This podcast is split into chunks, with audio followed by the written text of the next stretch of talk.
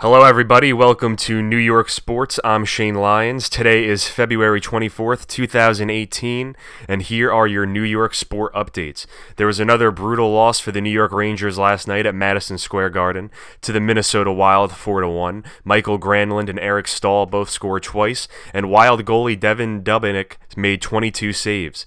This is the sixth straight loss in regulation time for the New York Rangers, and the team is now 6 and 17 since winning the Winter Classic against the Buffalo Sabres on New Year's Day.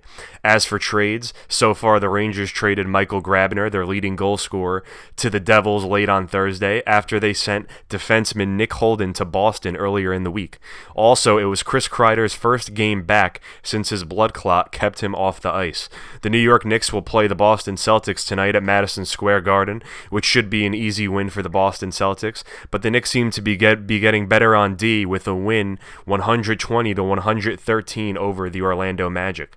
The Brooklyn Nets will be back in action Monday night at the Barclays Center against the Chicago Bulls. And elsewhere in hockey, the Devils will host the Islanders tonight at the Rock, with the Devils coming off of a loss to the Wild on Thursday night. Spring training games have started for Major League Baseball, and the Yankees are 2 0 so far with wins against the Pittsburgh Pirates and Detroit Tigers in Florida.